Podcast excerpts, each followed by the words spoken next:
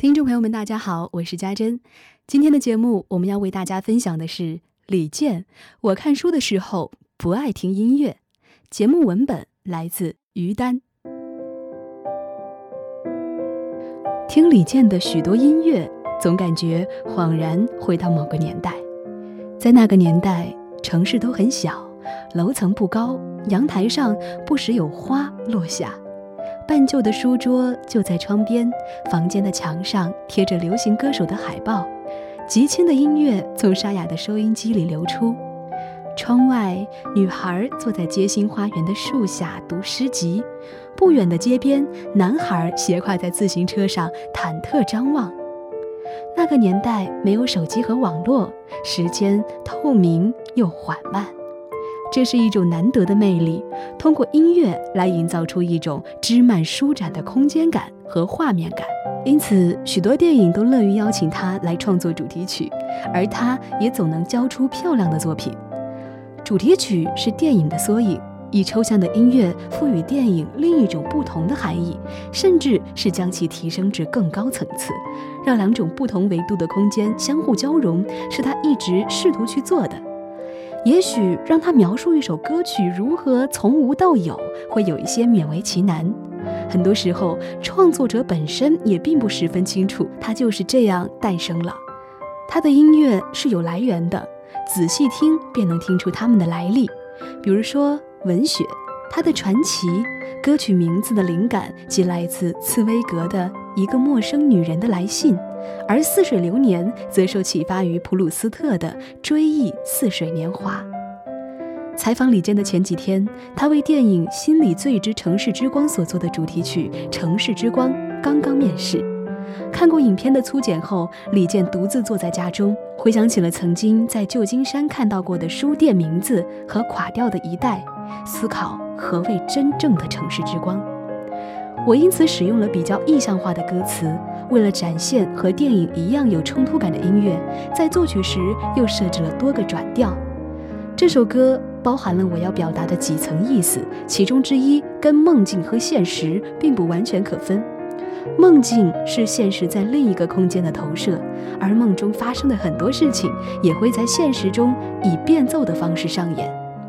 最终，一部犯罪题材的电影主题曲却以轻盈古典的面目出现。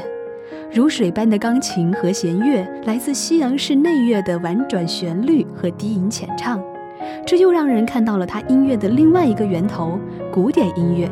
古典音乐也曾经是当时的流行音乐，是流行音乐的真正源泉。我平时听的音乐大部分都是古典音乐，比方说早年喜欢听肖邦，但是后来喜欢情感更加内敛的，像舒曼。巴洛克时期的音乐，另外像一些俄罗斯的作曲家，钢琴协奏曲也经常听。总之，还是喜欢唯美的，无怪乎听他另外一些音乐，又会让人想起古典时代某些隐隐绰绰的画面。装饰雍容的起居室内，盛装出席午后鸡尾酒会的淑女和绅士们低声交谈。头戴假发的侍者举着托盘，在华美的裙裾间穿行。满身描金绘彩花纹的钢琴前，一位神情专注的男士沉着肩，弹奏出一连串优美的旋律。你对创作的空间环境挑剔吗？这些时候，身边不可少的物件又是什么呢？李健说：“我不太挑，干净和整洁是基本的条件。身边不可少的物件是磨指甲的砂纸。”以保证弹出来的声音圆润和悦耳。另外就是录音笔，一般就是这两样，偶尔会有一个本子和一支笔。这是采访中一段令人颇为意外的对话。毕竟大众想象中的很多音乐创作者，创作的过程总是伴随着房间内满地纷乱的纸张、冰块半化的酒杯下压着一叠字迹潦草的五线谱。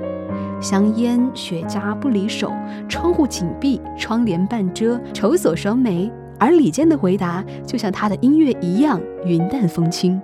我的每首歌都有写旋律开始，在我的音乐风格上，美是第一位的，所以在填词的时候一定不能给旋律减分，甚至要通过词语的搭配、咬字的方式和独特的唱腔为旋律增色。恰恰如此，造成填词困难重重。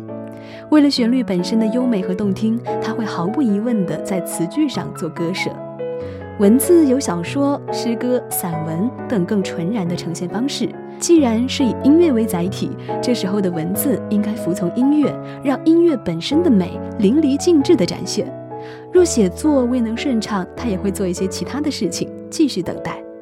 这让人不禁联想到，有些作家会有一个共同的写作仪式，那就是在真正的动笔前，常常是漫长的酝酿期，数天、数月，以至今年。这期间，他们的脑子里始终都盘旋着要写作的内容，手上却做着别的事情，直到到了某一刻，他们才会最终把自己拉到书桌前付诸行动。对此深有体会的福楼拜将之称为创作的自我腌渍状态。究其实质，之所以难轻松下笔，全在于太在意写作这件事情。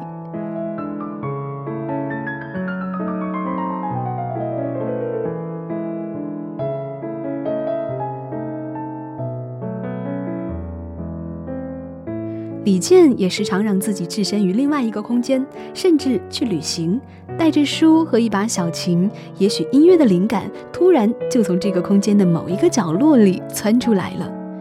在私人空间阅读是李健在音乐之外最主要的日常生活。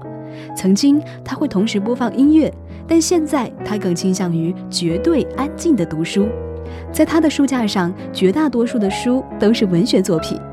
因为文学教会了他一切，读文学让我感到了所有的学科和所有的一切。文学就像是一本生活的百科全书，它所展示的宽广度甚至超过了生活本身。超出的那一部分就是艺术，其中包括音乐，它教会人们什么时候需要音乐和音乐在生活当中扮演的角色。